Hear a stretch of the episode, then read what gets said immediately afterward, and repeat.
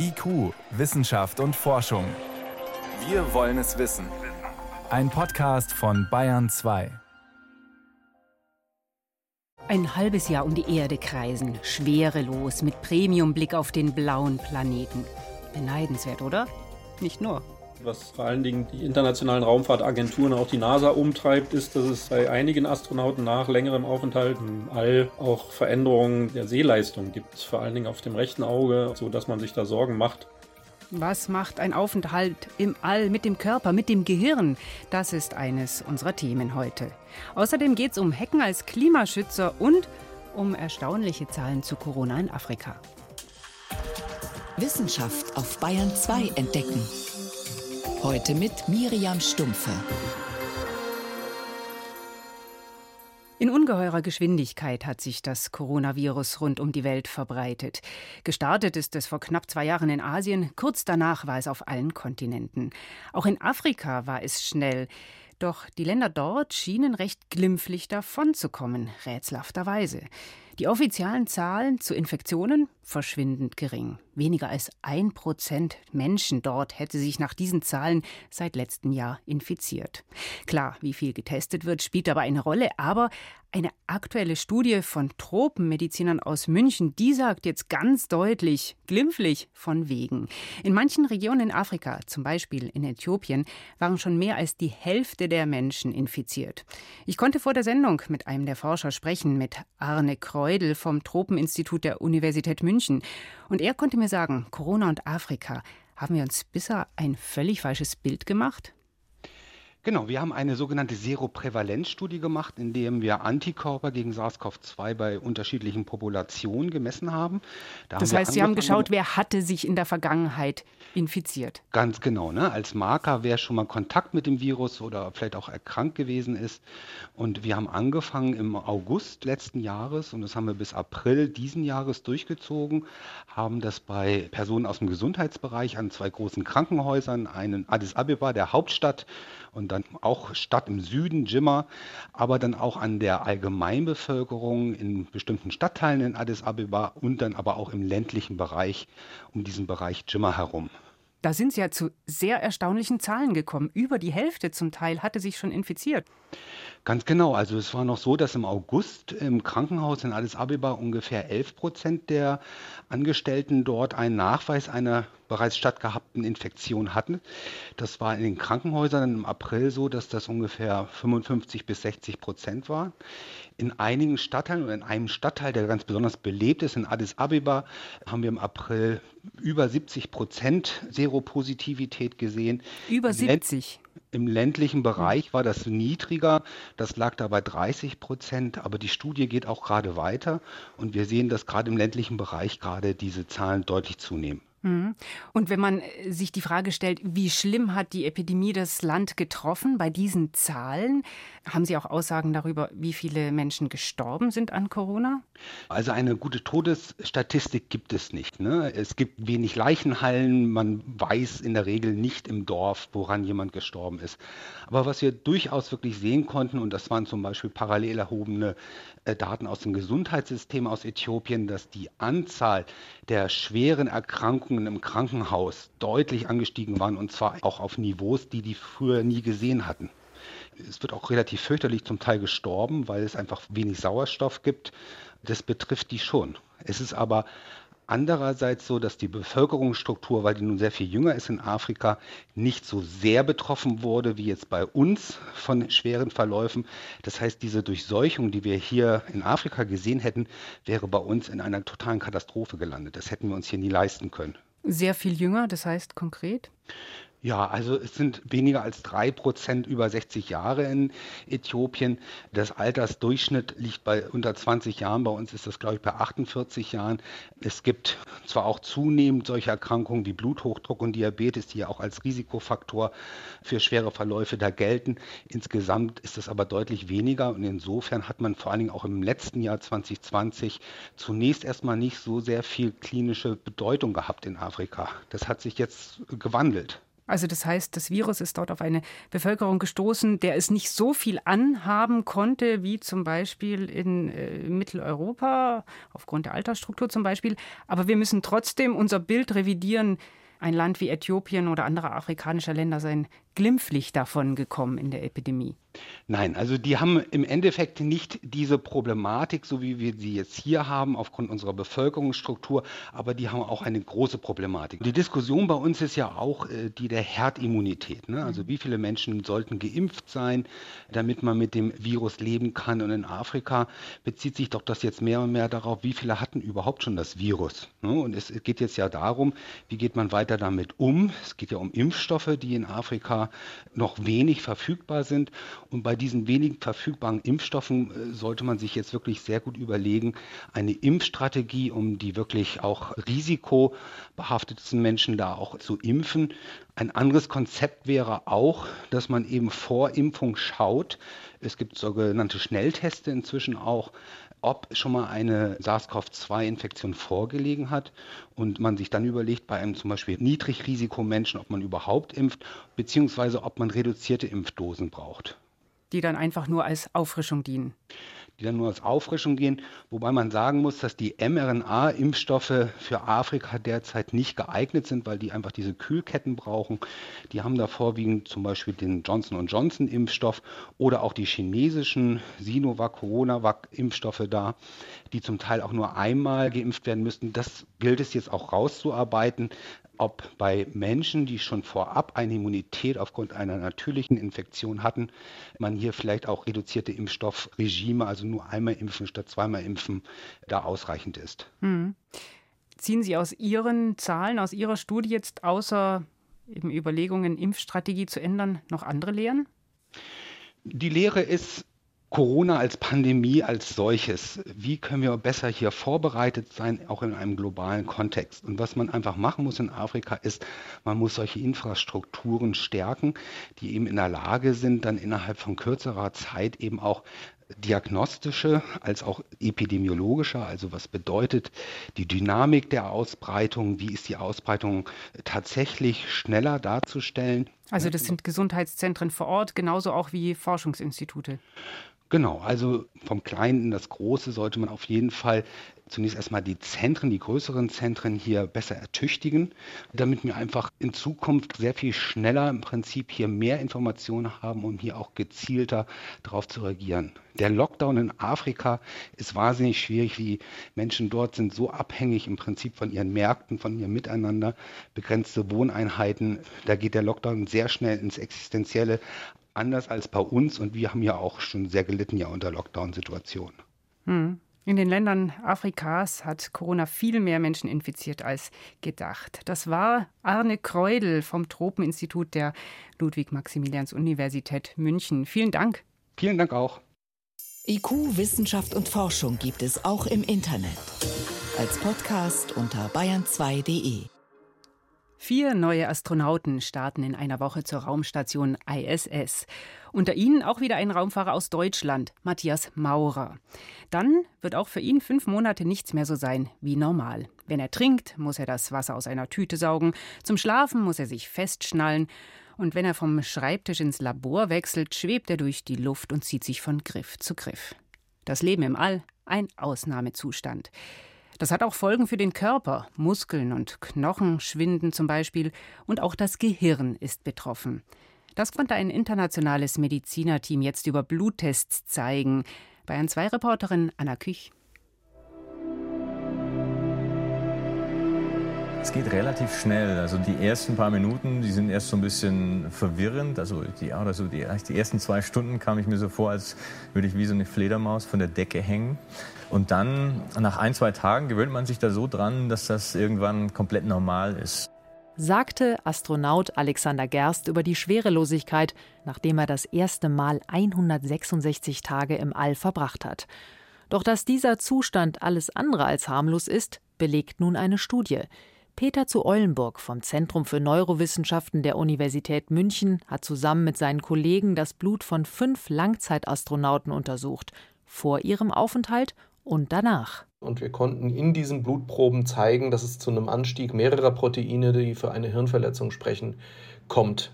Auch drei Wochen nach der Rückkehr der Astronauten waren diese leichten Verletzungen noch nachweisbar. Der Grund ist der erhöhte Druck aufs Gehirn. Der Kopf ist wie leicht aufgeblasen. Das Blut fließt nicht einfach wie bei uns, wenn wir im Stehen sind, fällt es in Richtung Herz zurück, sondern diese Zirkulation hat sich wahnsinnig verlangsamt.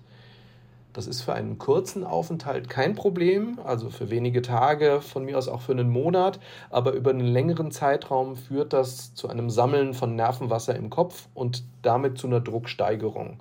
Und das scheint das Hirngewebe zu verletzen. Auf der Erde fließt das Blut regelmäßig durch den ganzen Körper. Im Weltall staut es sich im Kopf und kann nicht richtig abfließen. Das ist das Problem, sagt der Forscher. Auch Hinweise auf einen Alterungsprozess des Gehirns haben die Wissenschaftler erstmals im Blut nachweisen können. Dass längere Reisen in den Weltraum sich negativ auf das Gehirn auswirken, ist schon länger bekannt, sagt Mediziner Jens Tank. Er leitet die kardiovaskuläre Luft- und Raumfahrtmedizin am Deutschen Zentrum für Luft- und Raumfahrt in Köln.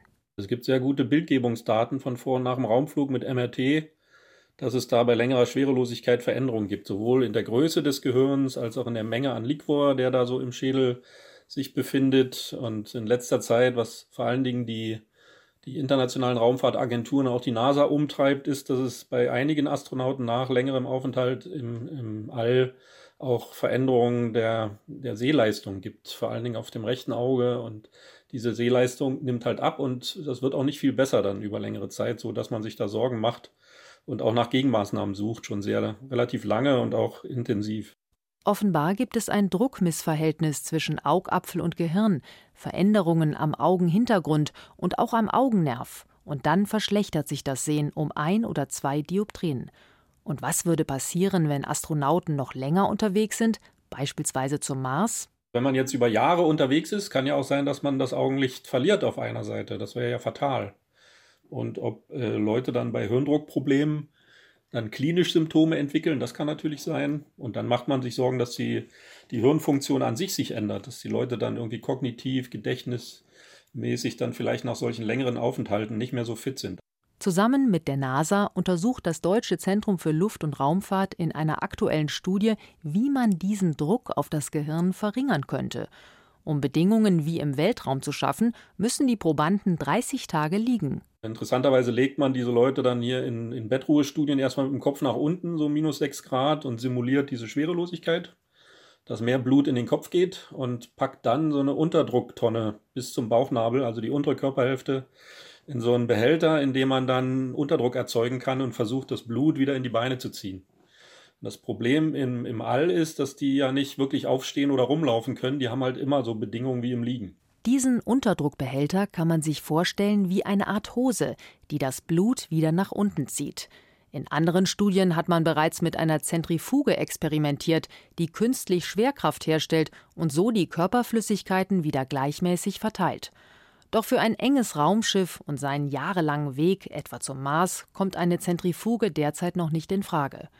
Für die Zukunft der Raumfahrt sind diese Forschungen entscheidend, denn gelingt es nicht, den Druck auf das Gehirn zu verringern, ist an längere Aufenthalte nicht zu denken. Die Untersuchung des Blutes ist schon mal ein wichtiger Anfang, sagt Peter zu Eulenburg vom Zentrum für Neurowissenschaften in München.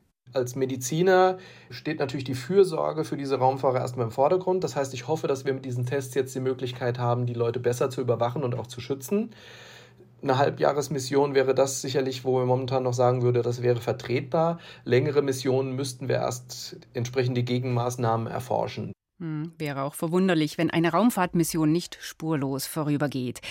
Matthias Maurer, Astronaut aus Deutschland, fliegt nächste Woche und bleibt bis März. Das sind fünf Monate, offenbar kurz genug. Mehr Hintergründe dazu finden Sie übrigens auch auf der Wissensplattform ardalpha.de.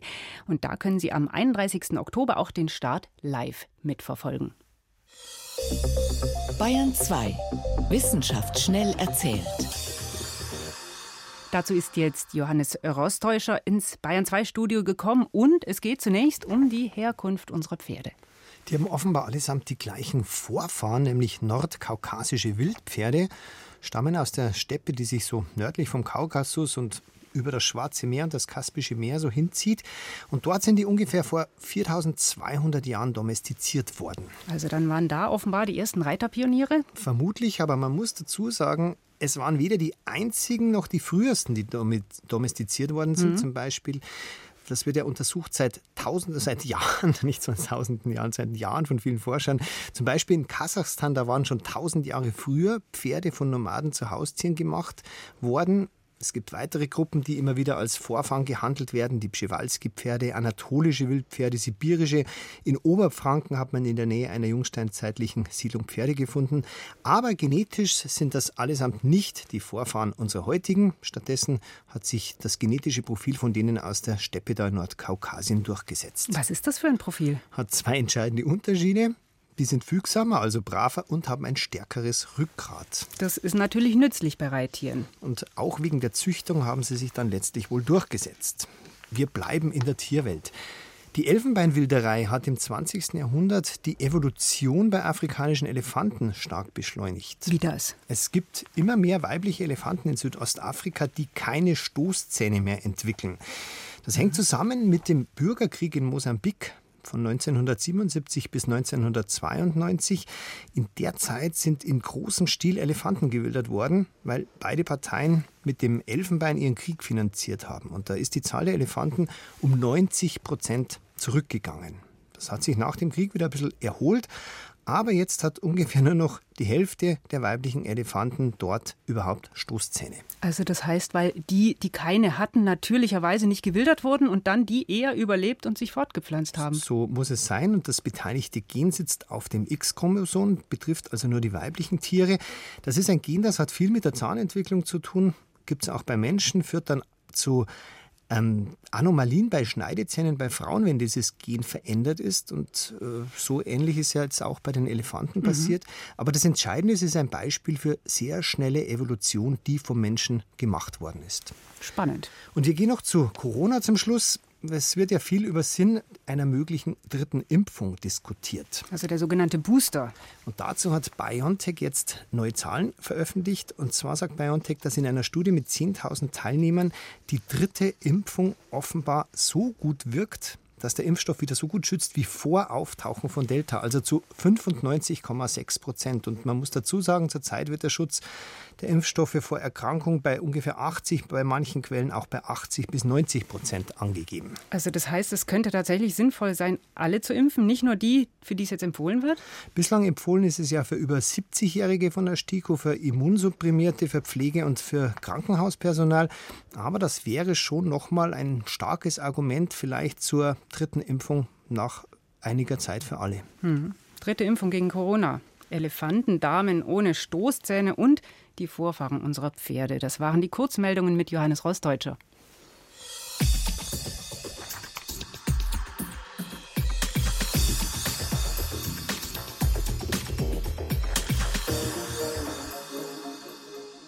Eine Hecke auf dem Feld, das sieht man nicht besonders oft. Viele sind den Flurbereinigungen seit den 50er Jahren zum Opfer gefallen.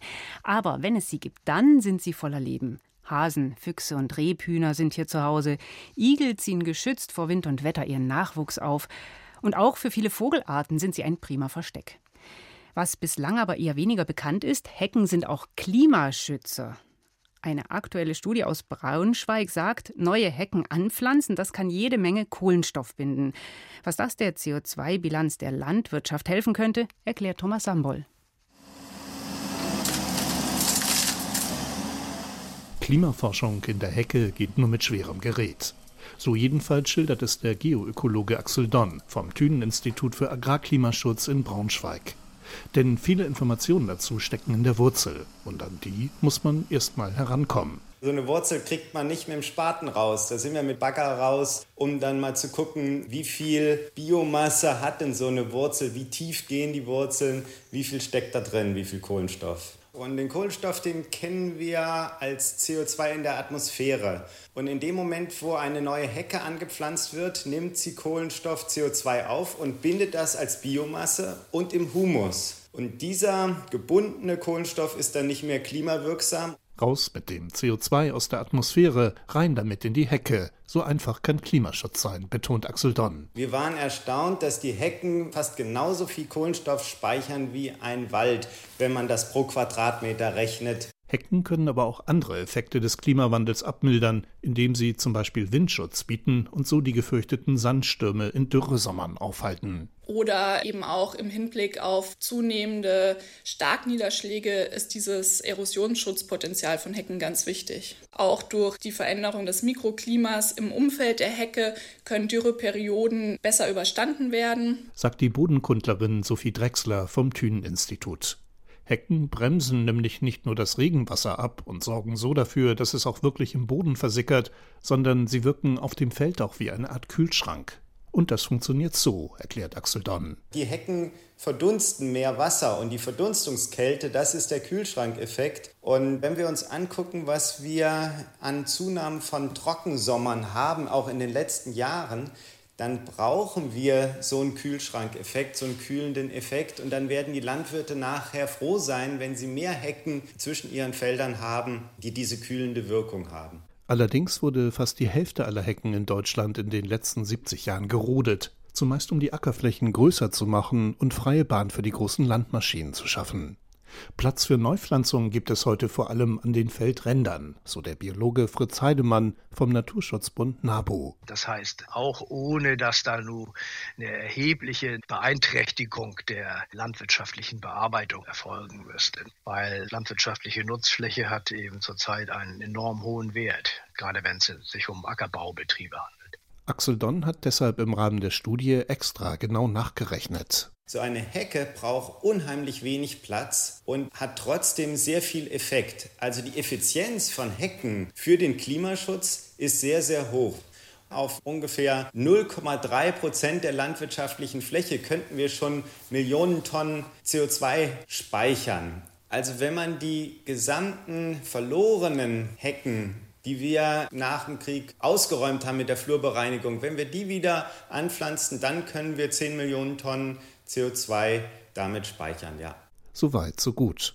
Aber die Neupflanzung einer Hecke kostet Geld und das Gehölz muss regelmäßig gehegt und gepflegt werden.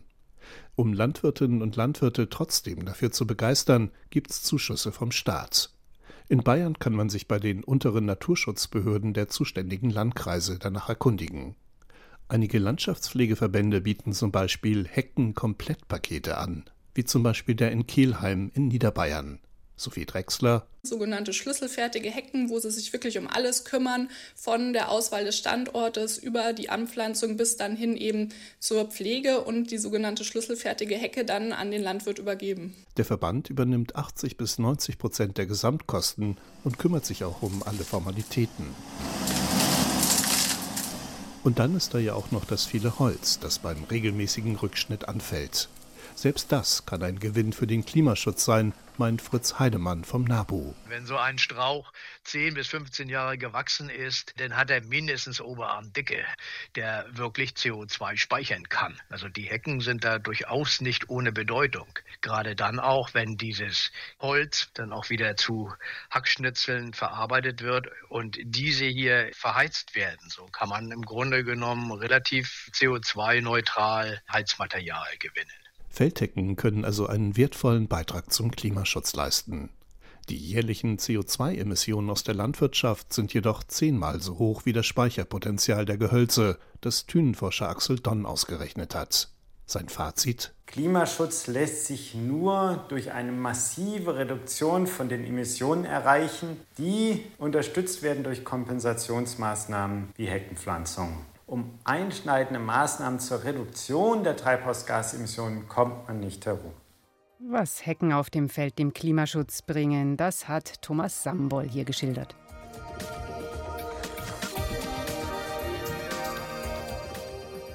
Und das war's in IQ Wissenschaft und Forschung. Ich bin Miriam Stumpfe.